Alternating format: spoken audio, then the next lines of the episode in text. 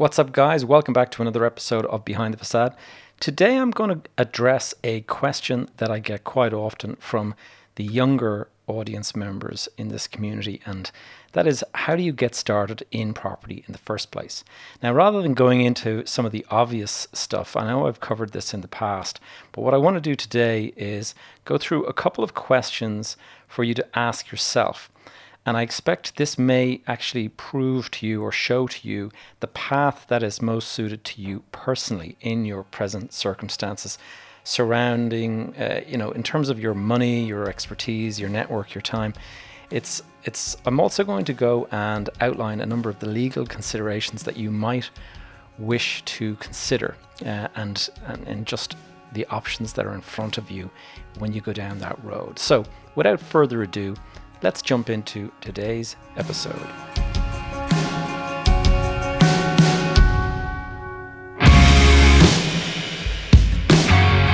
You are listening to Behind the Facade, and I am your host, Gavin J. Gallagher. On this podcast, I explore the mental and emotional game often playing out subconsciously, both in your mind and the mind of everyone else in the real estate or property investment market.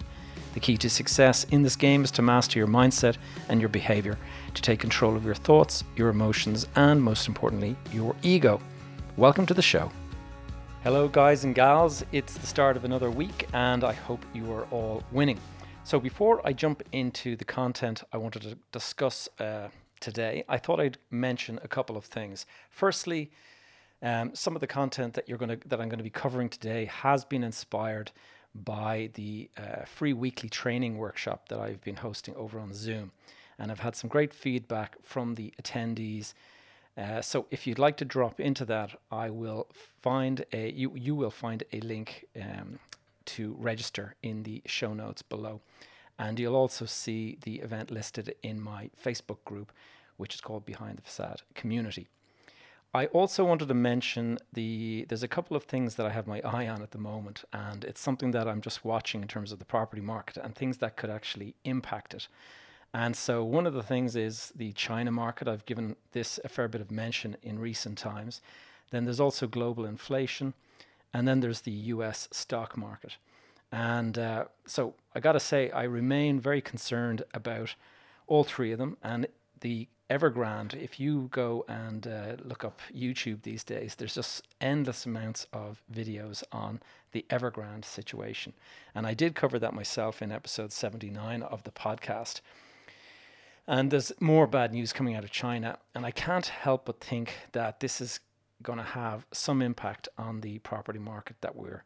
And what we're looking at at the moment is the it's kind of like a crash that's slow moving, that's kind of coming towards and you can't really stop it. And I think um, it's kind of like a moving, like an oil tanker, and an oil tanker slowly drifting towards you. And like it's happening quite slowly, but you can't actually do anything about it.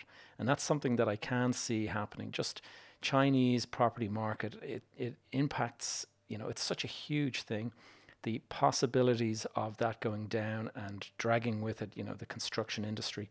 And you know, you might think that we're over here in Ireland and the UK and America, wherever you're listening from, that it's very remote, but it's such a massive, massive country, um, economically speaking. There was more concrete poured in China in the last three years than there was in the entire hundred years of the last century in the US. So that gives you an idea just the scale that we're talking about in China. And if that was to kind of get uncoupled and, uh, and kind of fall over, you are going to find that um, the property market could get impacted and construction market could get impacted. And so I'm just watching that, but hard to tell because there's, you know, supply and demand in the Irish market is kind of different and the UK it's different again and then the US it's different again. So Will it impact it? I don't know. We'll have to wait and see. The next thing that I'm watching very carefully is inflation. And I'm not just talking about in this country, I'm talking about in the US, in the UK, here in Ireland. There is just inflation is something that's starting to come more and more into into into my certainly into my daily life. I'm noticing that filling up the car now is costing a bloody fortune, and um, the price of everything is going up, and price of houses is going up, petrol's going up, food's going up, everything is kind of drifting up.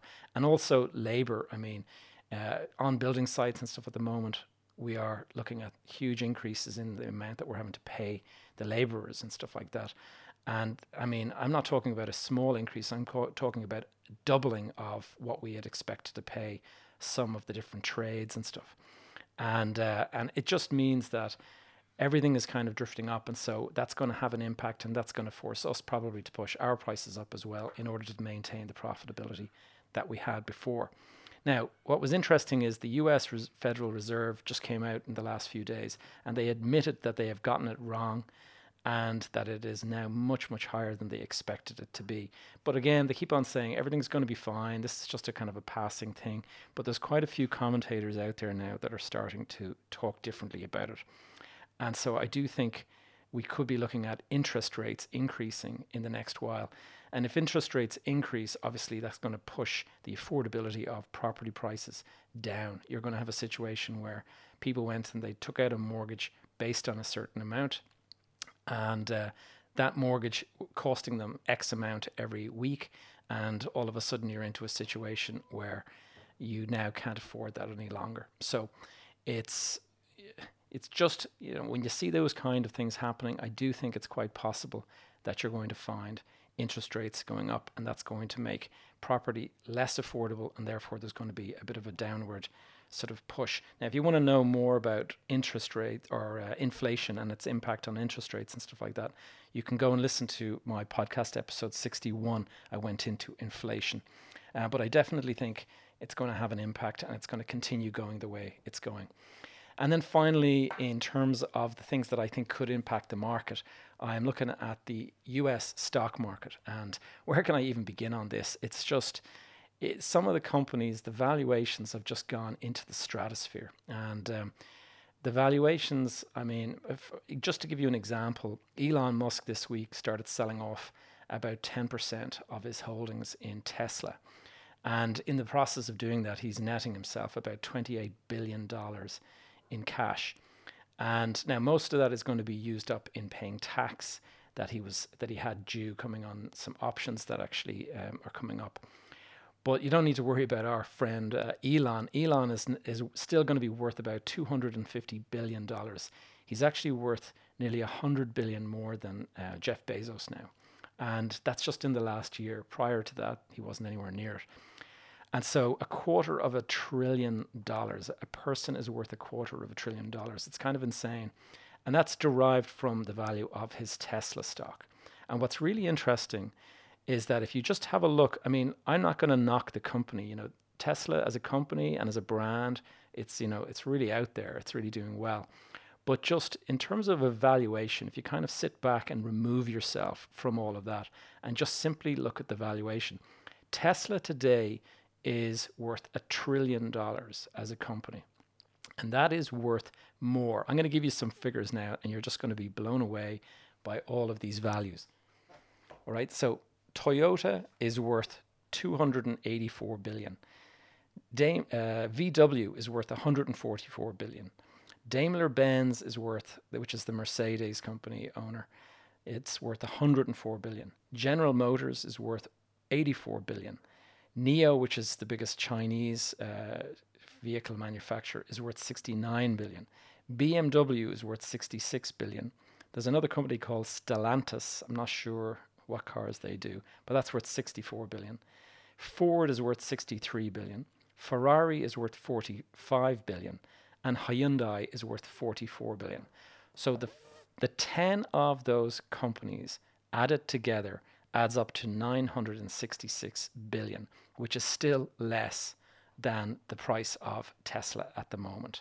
And what's what's actually interesting as well, if you go and look in it even more, is that uh, in terms of the number of cars that Tesla is producing, it's this year it's going to it's on course to deliver something like 500,000 cars.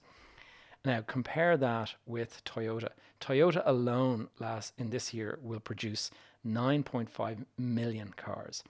Volkswagen will produce 9.3 million cars. And so just the first four or five of those companies are producing over 20 million cars. And yet Tesla is worth 10 times all of those car uh, companies. To, you know, when you add it all up, it just doesn't make sense. So I'm just going to speculate that I just think that it's overvalued and there there's a good chance it just this feels you know I'm a certain age I can remember 2000 I can remember the the dot com bubble bursting the last time and there is a kind of a feeling like that at the moment and even though the housing market, property market's not connected to the stock market necessarily, and like all of these tech stocks and the valuations of them, they're not necessarily connected to the housing market. Certainly not here in Ireland. Um, you're still going to see a bit of a hit, I would have thought, if there's a crash in that market. What happens is there's a thing called the wealth effect. And the wealth effect is where you're sitting on assets that are worth a certain amount and you feel wealthy because of it. So if your house has doubled in value, you feel wealthy. If you've got shares sitting in, say, a pension fund, or if you've got shares sitting in a portfolio and they're worth, you know, 20, 20 times what you ever thought they'd be worth, you're going to be feeling a certain amount of wealth and you feel like you can afford to splash out certain things. You can afford eh, you can afford to take out loans. You can afford to buy things on credit. All of that stuff is how you feel when you're in that kind of wealth effect. And if there is a crash in the US stock market and the whole thing comes coming down, you know, if, if Tesla stock falls by, say, half the price or something like that, which is possible given the current valuation, you could find a huge number of people suddenly in difficulty. And some of them would be in difficulty because they're buying shares using debt. And there's a thing called buying on margin. And when you do that you're actually borrowing the money that you've bought the shares on and that can really affect you. But there's also a just simply the wealth effect. And if the wealth effect is starting to creep into your brain and you're starting to think to yourself geez i'm not actually as wealthy as i thought i would then you're going to pull back on making certain investments. And that can actually cause the market to kind of fall back a bit and guys will get more cautious more conservative and that's kind of what happens so anyway, it's um, it's I think because of all of these things here, it's actually the perfect time to be kind of studying and learning about the property market because when the crash does come along, and I'm sure it's going to happen. I mean, whether it's this massive crash that lasts years or whether it's a short-term blip, that's something that I can't tell you. But I do think it's a good time to be ready so that you can actually take advantage when the prices do kind of come off. And they have to. I mean, you can't have the prices just continue going up in perpetuity. Things do come down. And, uh, and I saw that back in 2008 when everyone thought it was all going fine. The market crashes down, and uh, we ended up sort of five or six years trying to recover in that case. Now, there was other markets that didn't take so long uh, to uh, to bounce back, and so I don't think the Irish market will necessarily take years to come back if there is a kind of a, a, a falling off in the values and stuff. Anyway, let's get into today's main topic. Question I get a lot is how do you get started in property? And it's um, I'm going to ask a couple of questions, and these are questions that I'm hoping will help you just figure out some of these things yourself. And first of all, I want to ask like what kind of property investor are you today and what kind of property investor do you see yourself being at some time in the future? It's always good to have like a vision of what you see yourself doing say 10, 15, 20 years from now. And so the choices are currently if you're considering where you're at, if you're watching this now, listening to this, you may be no property owner at all. You don't have any property at all. You would like to be one of these in the future. Number two, you might be a homeowner. So you just own your own home, nothing further, and that's where you're at at the moment. Number three, I call it the accidental landlord, and that is where you have bought property in the past, say your own home, and rather than sell it when you were moving to another place, you decided to keep it or rent it out. And so that is kind of accidental landlord. You've become a landlord, but you didn't go into it uh, as a property investor per se. The next is property investor, the standard property investor. You know, you, people do buy to let, they do flips, all of this kind of stuff. It's not sophisticated. It's kind of the entry level that to get into the market. Then there is property developers. Now, those are people that kind of get a slightly more complicated stuff. You're buying a piece of land, you're actually having to go go through construction, you're having to go through a whole planning, hiring uh, architects, and all that. So there's more involved, and there's more profits um, in that kind of a thing. And then lastly, what I call the are you a real estate entrepreneur?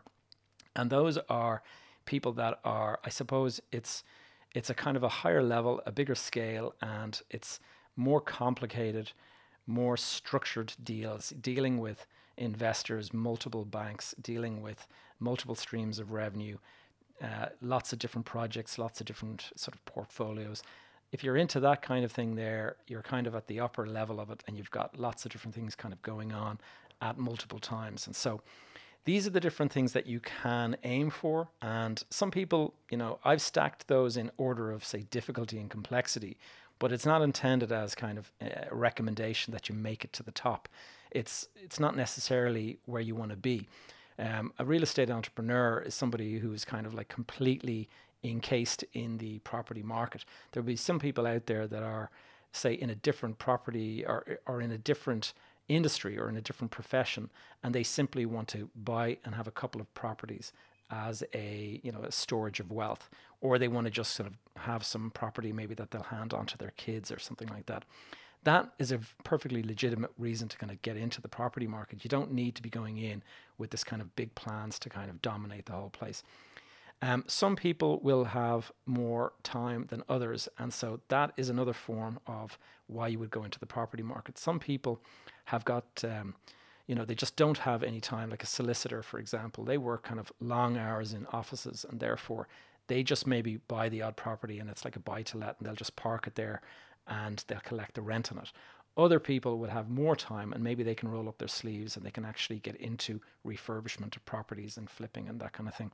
So you really just got to decide what area are you in? What are you looking to achieve? Are you looking to kind of go further into it and kind of get more into the sophisticated stuff and the uh, uh, you know development is risky and there are risks that you have to be conscious of and so you always best to kind of start at the lower end and work your way up because you can get that wrong and it can cost you a lot.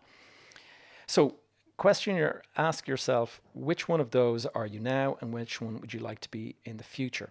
Now the next question is aimed at evaluating your core strengths as an investor. And it's an exercise that I call the MENT exercise or the MENT MENT exercise. And M stands for money, E stands for expertise, e, the N stands for network, T stands for time. And so you're just got to ask yourself those four criteria, which of them are you lacking in or are you sort of looking good in? And uh, like money, when it comes to money, a lot of people kind of think, oh, well, I've got no money at all. And so if you've got no money at all, that is going to be um, you know that's a certain position that you're in, and you're going to have to go and find a um, when you're getting no money at all. It's going to point you in the direction of certain strategies, and the strategy might be that you go down the road of looking at for these like no little or no money down deals. Um, also, it would also point you towards maybe trying to find a money partner or capital partner. Expertise is what you're good at. I mean, and how can you leverage that? So, for example, if you're a person who is in a trades background, if you're like a contractor or something like that, you've got expertise there that not everyone has, and therefore that is actually of value. And you may not have much money, you may not have a great network, but just those skills alone can actually be leveraged. And uh, so there is opportunities there. Network. Sometimes people have no money or expertise or time, but they're fantastic networkers and uh, like people who build rapport and they're just a natural kind of person to kind of make friends, very outgoing. Those people can go out there and whatever they're lacking, they can actually find people that can open doors. They can find people that will invest in them. There's all sorts of ways to actually plug those gaps. So a network is very important. And if, if you're lacking those other things, the network can actually help you plug all those gaps. And then finally, uh, time. So, have you got any time available? Now, if you've got none of the above, but you've got lots of time on your hands, so if you're, say, a student or something like that, you're actually in good shape because you've got the time to a learn your, you know, learn all of the stuff you need to learn to become better at this. But you've also got the time to go out and source deals. Once you understand how a deal comes together, you can go off and you can actually start looking for those deals. A lot of people who have money just don't have any time to go out there and do the sourcing of deals. And the sourcing of deals, like if you think that opening up some online website or platform is where you find property deals. That's where you're mistaken. Property deals are found kind of by going out, walking the streets, knocking on doors, finding out who owns that empty house or whatever. And that kind of thing is actually very valuable. If you just go on a, a website and think, okay, here's a person who's selling the property and I'm just going to bid on that.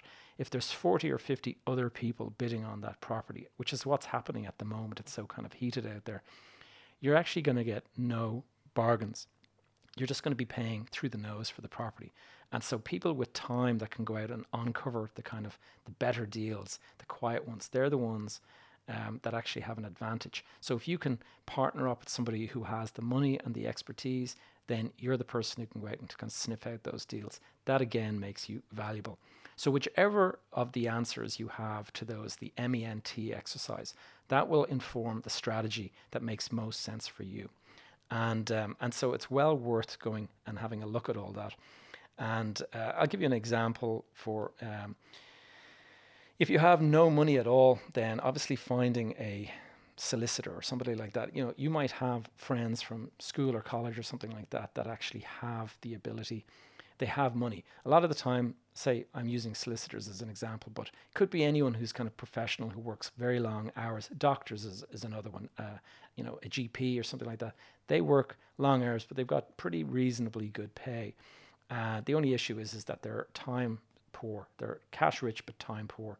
And so, if you can find those guys and partner up with them, they could actually have a pension fund that's well stocked up with cash and they're just looking for opportunities to invest. You come along with a deal and you can actually structure some sort of a deal where you get paid, we'll say, an equity slice that is based on sweat equity, and then they put in capital. And so, that is a deal. That's the kind of stuff that I've done in the past. And it's where you basically You've gone out, you found the property, you've done the hard work, you've done the heavy lifting. They have just brought money to the deal, and that could be a reasonable way to kind of split, say, a 50 50 uh, joint venture down. Depends on how much you're bringing to it and how much effort uh, goes into it. I mean, if you're going to be running a project from start to finish, then it seems pretty reasonable that you get paid for that, and your payment, in, in lieu of payment, you might just get equity in the deal, that matches the amount of cash that the guy has to put in, and you both borrow or something like that. So, how do you come across money sources of funds? There's a lot of different ones out there, and uh, obviously you've got your own self. Um, do you have any savings? Most people, when they're starting out, they don't have anything, or they have a couple of savings, but not not much. And if you start to use all of that, there'd be nothing left. So you do have to kind of look at ways that you can expand that, and whether that's through friends and family or you can go to lenders. So there's obviously, if you're talking about lenders, you can go out there and the traditional lenders, the, the, the banks that everyone knows, they're on every main street, there's building societies, there's all that. There's also introducing into the market a lot more these days. You'll see they're basically lending businesses. And so they're companies. There's here in Ireland, there's one called Capital Flow, there's another one called Dilosk, there's another, uh, there's ICS, there's Castlehaven Finance. There's a couple of different ones out there, and those different companies, they are more expensive some of the time. A lot of the time, they're more expensive than a traditional bank, but they are easier to deal with, and they are sort of faster, and they're they they just have a, a, kind of a quicker response and a, and a better appetite for risk. And so you can get into a partnership or into a lending agreement with those guys easier than you would with a bank. Um, other alternative ways is just to partner up with somebody. And so you can go down the road of having a 50 50 partner. And I mentioned earlier, equity, your, your sweat equity combined with, say, somebody's money could be a good deal where they're like a silent partner. And uh, that's a great option that works quite well because sometimes, you know, somebody sitting on a, a pile of cash in a pension, at the moment, you're probably losing money in, in terms of cash because we're in negative interest rates at the moment. And even when the interest rates were higher, they were at like 1% or half of percent or something like that. So people who have money sitting in a bank account, whether it's a pension fund or just savings and stuff, they're actually losing money at the moment on that. And so if you can come along with a good deal that actually stands to make the money, then they're going to be interested in that deal. And obviously, you have to build a relationship with them. You can't just rush in. It takes time to form relationships with investors and to build um, rapport, but that is a good option. Uh, when you get into the more sophisticated side of things, there's investors, and uh, investors are not partners. They're investing in the deal. They're not, you know, on the hook if the deal goes down, um, where the banks would come after them or something. They've simply put money into the deal, and they expect a, a return of so much. Now, the more sophisticated the investor, the more sophisticated deals can be structured. You can get into deals where they have a mix of debt, they're putting in money, they're lending you money, and they get a coupon on that money or they get interest every year on that money. And they're also getting an equity slice in the deal. So there's lots of different ways to structure these. The next thing I wanted to go into was um, some of the legal agreements that you need to consider if you're going to go down the road of entering into, say, a partnership or in working with investors or lenders or whatever. And there is there's a lot of legal agreements out there, and at the very outset, you got to think about what it is you're going to be doing. And um, if you're going to, if you know, the, the first thing you got to do is you got to trash out the the main terms that you're looking for. So if you're looking at a deal with somebody, you're going to say, okay, I'm going to, I'm bringing this to the deal. You're going to bring that to the deal, and we're going to split the profits, you know, so much. That's that's a pretty simple structure of a deal. You would come up with heads of terms around that, and uh, so there's a different there's different names for this. You can call it a memorandum of understanding. You can call it a letter of intent. Uh, the memo of understanding is called an MOU. And when I was living in the Middle East, that was everything. They were always talking about MOUs and signing an MOU. Um, heads of terms or a term sheet, all of this stuff. A lot of the time, these MOUs and stuff, they're not actually binding agreements. What they are is it's kind of an understanding as to what the agreement that you're going to enter into will actually um, contain, like the different terms and stuff. And so it's not always binding. Sometimes it is binding, but not always. And so you need to be careful that you know what you're actually getting into. If you're if you're getting into an agreement with somebody and it's not a binding agreement, then you could all be out there thinking that you actually have a deal when you don't.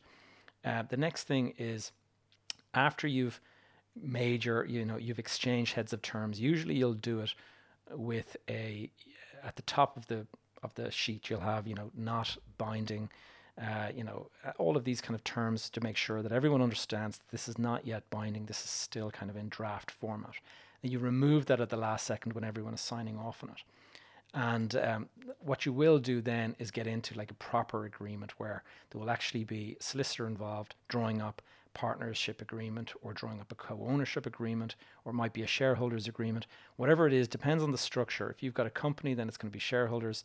If you've got a um, partnership then obviously partnership is a different type of agreement. Um, now i know what you might be thinking. A lot of people are kind of thinking look i'm working with a mate of mine. I've known him for years. We were in school together. We go way back. Uh, handshake is all we have and that's all we're you know we're going to deal with. See, in the property market, that is not a good idea. First of all, property agreements, anything to do with the real estate agreement, certainly in the Irish market, it's it's not a legal agreement unless it's actually written down.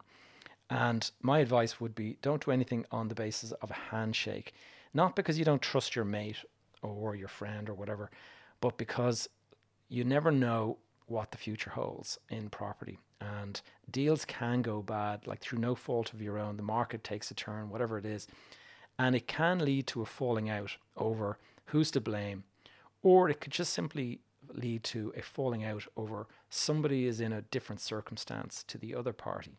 So if you're if you've got like you know something else that's propping you up and keeping you in in you know with money in the bank or whatever, that's fine. But if your partner is actually that was the only deal he had or that was all of his money and now it's gone.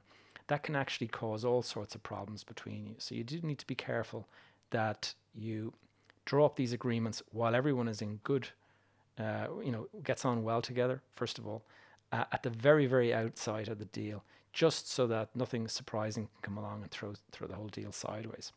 There's also things to consider like changes of circumstances and this can alter the dynamic in your relationship with a with a with a good friend.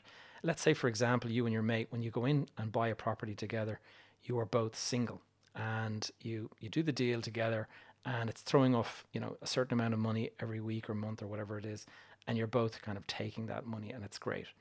And while you're single, everything is fine. This is you know nice, and you can kind of build on that. You buy another property, and you buy another property, and it grows up to a certain size. This is all great. But then let's just say, for example, your friend gets married and has a couple of kids before you do. You're still single, but he now has a wife and a couple of kids, and the kids are in school. It's all starting to cost a few quid more for him than it is for you.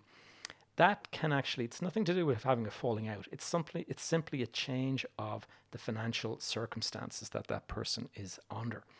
And he may now require access to more cash. And the monthly amount that you're getting out may not be enough for him. And he might just simply say, look, uh, it doesn't suit me anymore, this deal. I'd like to go and get my profit out of the deal. I'd like to sell and uh, let's go and sell the property. Now, you're single guy, you're there, the money coming out is great. You're thinking, no way, I, why would I sell? Like, I, I want to hold on to this property and I want to keep on, you know, taking the cash out. So suddenly you're in a disagreement over what's happening next. And if you had done a an agreement at the very beginning, the most likely that you would actually have this all sorted out and you would have an agreement and a mechanism in place to actually do it.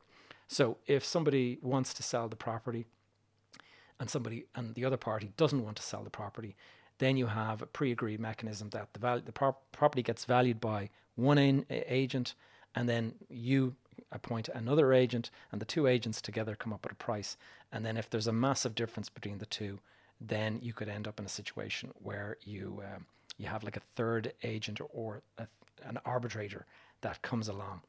And uh, that is one of the ways that you can do it. Now, it's this is one of the reasons why it's important to do this. If you if you don't agree on the price, you can actually get into a situation where he wants you to buy him out, and you don't want to sell, but you don't necessarily want to buy him out because now you're going to have to take on a load of extra debt and stuff, and he needs the cash now. You're going to disagree on the price. It's just it's not worth getting to that stage and finding that you're in this kind of situation.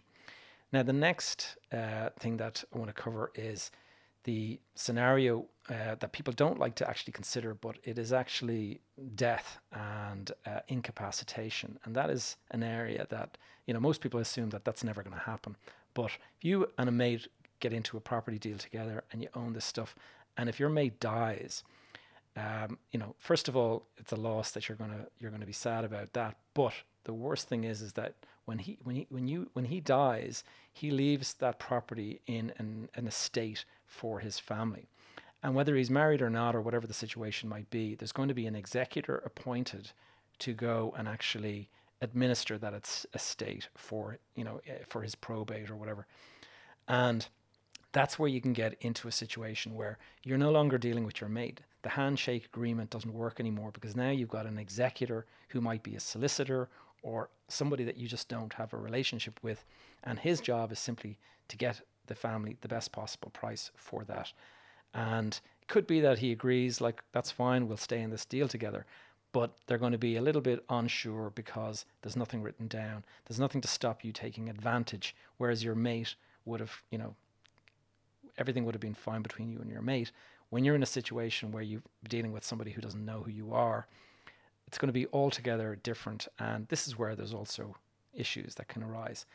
Now, probably the worst possible scenario is one that most people don't actually think about, and that is it's not, it, it sounds like it's not as bad as death, but actually incapacitation. If you're crossing the street tomorrow and you get run down by a bus, we'll say, and you haven't been killed outright, you're actually sitting in a coma in a hospital bed somewhere. And let's say you're you're out out for the count for a year or something like that, which has happened. And and actually have a friend who went through something terrible, and he and it took him more than a year to kind of actually get back on his feet and actually recover consciousness and stuff. But um, in that situation, unless your family member has got an enduring power of attorney, and that is a power of attorney that will actually allow you to continue to, uh, to, like allow your family member to step into your shoes and basically sign off on your on your behalf. You can be sitting in that hospital bed in a coma and nothing can be done with that property.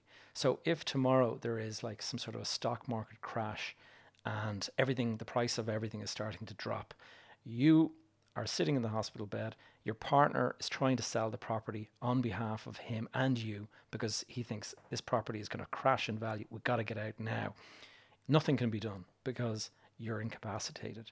And unless that power of attorney exists, it's called an enduring power of attorney. That is it. You're basically locked into that property until you either die and until or until you recover. And um, I've seen it actually happen where you end up in a situation where just the property, nothing can happen, nothing can do, nothing can be done to that property at all. And um, it's just you have to just sit back and wait for the person to recover or to die. And either way, it's a, it's an awful situation to be in. So the legal agreements in place and having some sort of a power of attorney in place is just the best way to go about it. So that's the. Um, yeah, I think that's enough for today, guys. The next week, I'm going to be getting into some of the actual agreements that lease, uh, commercial leases and stuff um, work with. And, um, you know, there's a lot of different agreements when it comes to commercial property. So I'm going to go into that next week. And finally, if you found any of this helpful today, please consider joining my weekly Property Investor Roundtable, which is a group coaching that I do in Zoom. And the link is in the show notes. And you can also find it in my Facebook community. And the Facebook community is called Behind the Facade Community. All right, guys, that's the show. Uh, catch you all back here next week.